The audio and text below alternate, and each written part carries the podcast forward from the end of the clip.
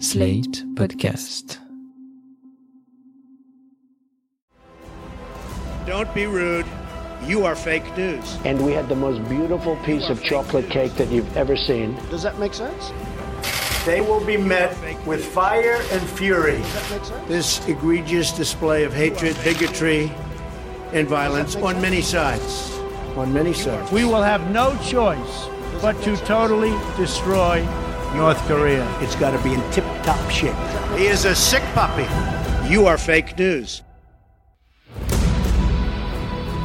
Bonjour et bienvenue dans Trump 2020, le podcast hebdomadaire Slate, Lifree et TTSO qui décortique la campagne présidentielle américaine en compagnie de Laurence Nardon, Madame US à Lifree. Bonjour Laurence. Bonjour Romain. Alors Laurence, s'il est un domaine dans lequel la présidence Trump tient toutes ses promesses de drame, d'imprédictabilité, de cassage de code, c'est bien celui de la politique étrangère.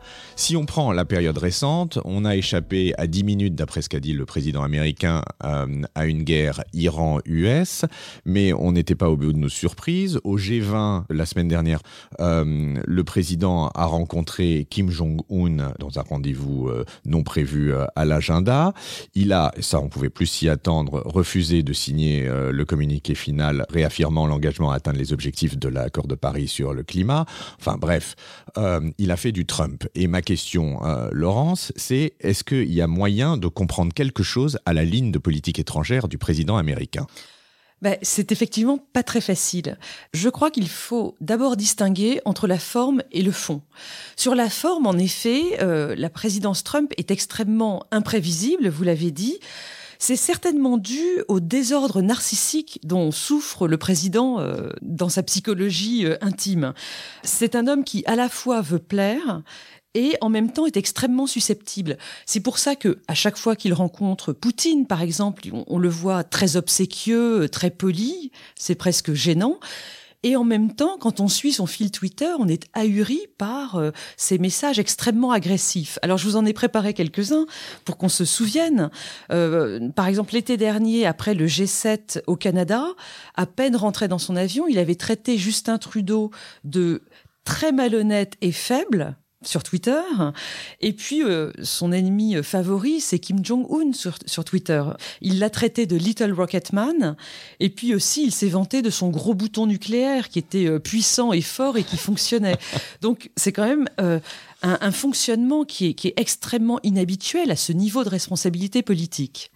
Bon, ok, alors c'est ça pour la forme, ça tout le monde peut en témoigner, mais sur le fond, Laurence, est-ce que vous distinguez une sorte de cohérence? Et oui, sur le fond, Trump en réalité est extrêmement cohérent en matière de politique étrangère. Et ça, on l'a vu euh, dès ses discours de campagne en 2016. Sa vision du monde, elle est vraiment extrêmement résolue. C'est une vision très sombre, très négative. Trump considère que la société internationale est un monde à l'état de nature, hein, pour reprendre l'expression de Hobbes, euh, un monde dans lequel les acteurs sont forcément en lutte les uns contre les autres de manière permanente et très violente. Euh, c'est un monde où les jeux sont toujours à somme nulle. C'est-à-dire que si l'un gagne, l'autre va perdre mécaniquement. Et ça, ça a trois conséquences pour la politique étrangère de Trump. D'une part, ça donne une vision nationaliste extrêmement sombre, extrêmement égoïste et ombrageuse. Ça donne également un refus de tout rôle ou responsabilité morale pour l'Amérique, contrairement à ses prédécesseurs. Et puis, enfin, troisièmement, ça donne un refus euh, affirmé du multilatéralisme. Alors, si Trump, si je comprends bien, est le, est le président de l'Amérique contre tous, est-ce que ça, ça, fait de Trump le président de l'isolationnisme et un isolationnisme assez euh, récurrent dans la politique, euh, dans la politique étrangère américaine? Alors oui et non. Euh, L'instinct de Trump, c'est de ne pas intervenir, donc de se replier sur son pays, ça c'est vrai. Et en même temps, euh, lorsque la sécurité, je dirais presque l'honneur des citoyens américains est en jeu, là on voit un président Trump qui n'hésite pas à intervenir. Je vous donne deux exemples.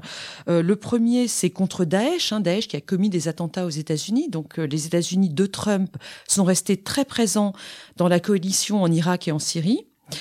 Et second exemple, la Chine, qui pour Trump triche dans les échanges commerciaux avec les États-Unis. Et donc, Trump a voulu, là, euh, déclencher cette guerre commerciale qu'on voit se dérouler vis-à-vis de la Chine.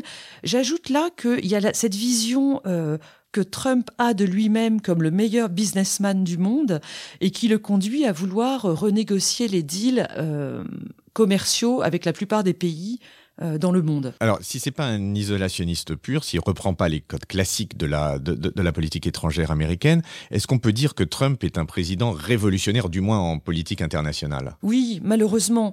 En fait, Trump, dans son refus du multilatéralisme, a sorti son pays d'un certain nombre de, de, grands, grands accords, donc euh, l'accord de Paris sur le climat, l'accord nucléaire avec l'Iran, mais aussi tous les accords de libre-échange, hein, puisque Trump veut revenir au protectionnisme. Il critique aussi beaucoup l'ONU, l'OTAN, tous les grands euh, systèmes d'alliance du monde. Et en réalité, ce qu'on voit se produire depuis deux ans et demi, c'est une remise en cause du rôle des États-Unis dans le système international libéral tel qu'il s'était mis en place en 1945 et encore plus à partir de 1991 avec la chute de l'URSS. Et ça, à mon sens, c'est extrêmement dangereux. J'ai une question hein, peut-être un peu plus tactique. Euh, Laurence, j'ai l'impression qu'en matière de politique internationale, Trump se lâche de plus en plus. Plus spécifiquement, il me semblait plus prudent au début de son mandat. Oui, vous avez raison, Romain. Au début de son mandat, euh, Trump, par une sorte de prudence euh, dont il faut lui faire crédit, avait nommé autour de lui un certain nombre de conseillers qui était euh, plus traditionnel, plus raisonnable. Je peux citer euh, par exemple Rex Tillerson qui était son secrétaire d'État, euh, McMaster qui était son conseiller pour la sécurité nationale, Jim Mattis, le secrétaire à la défense, ou John Kelly, qui a été euh, chef de cabinet de la Maison Blanche. Les adultes in the room, comme on oui, disait. Oui, c'était les adultes dans la pièce, les, les, les, conseillers raisonnables, et ils ont retenu Trump sur un certain nombre de dossiers. Par exemple, ils l'ont amené à parler de manière plus positive de l'OTAN. Ils l'ont amené à conserver une présence militaire euh, en Afghanistan pour stabiliser le pays. Euh, mais ils sont partis et le président est revenu à sa vision de départ. Alors ils sont partis parce qu'ils étaient en désaccord avec le président, par exemple sur la Syrie ou sur d'autres dossiers. Je signale quand même que Rex Tillerson a, lui, appris qu'il était viré par tweet.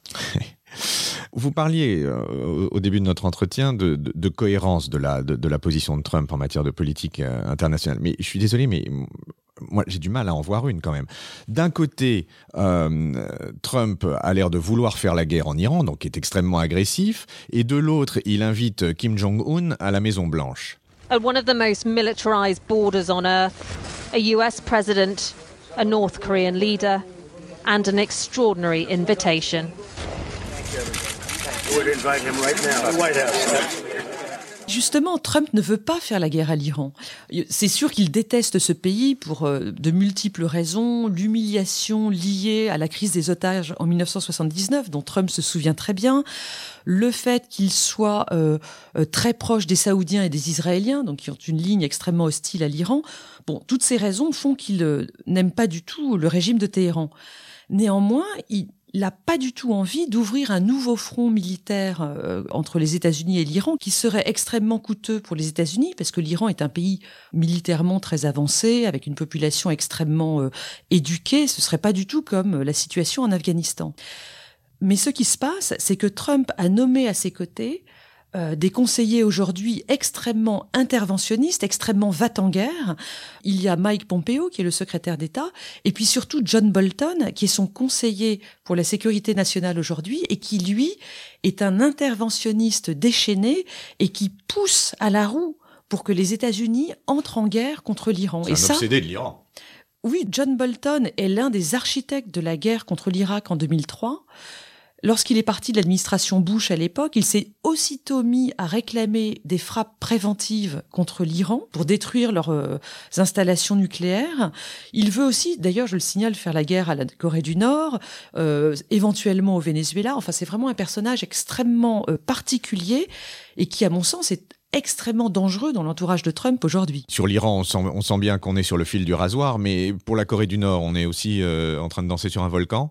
Alors pour la Corée du Nord, là c'est Trump qui est à la manœuvre et on le voit se mettre en scène comme euh, le meilleur... Euh, négociateurs du monde, ils se vantent de pouvoir conclure un deal avec le régime de Kim Jong-un pour euh, faire renoncer ce pays à l'arme nucléaire, ce qui, à mon sens, est extrêmement irréaliste parce que la Corée du Nord, qui se voit comme un pays euh, euh, menacé de toutes parts, ne renoncera certainement pas à cette assurance vie qu'est pour elle l'arme nucléaire. Très bien. Bah écoutez, c'est sur ces interrogations qui, à mon avis, euh, donneront lieu à d'autres développements de nos conversations que nous allons nous quitter. Et puis on se retrouve la semaine prochaine pour un nouveau podcast. Merci Laurence. Merci Romain. À bientôt.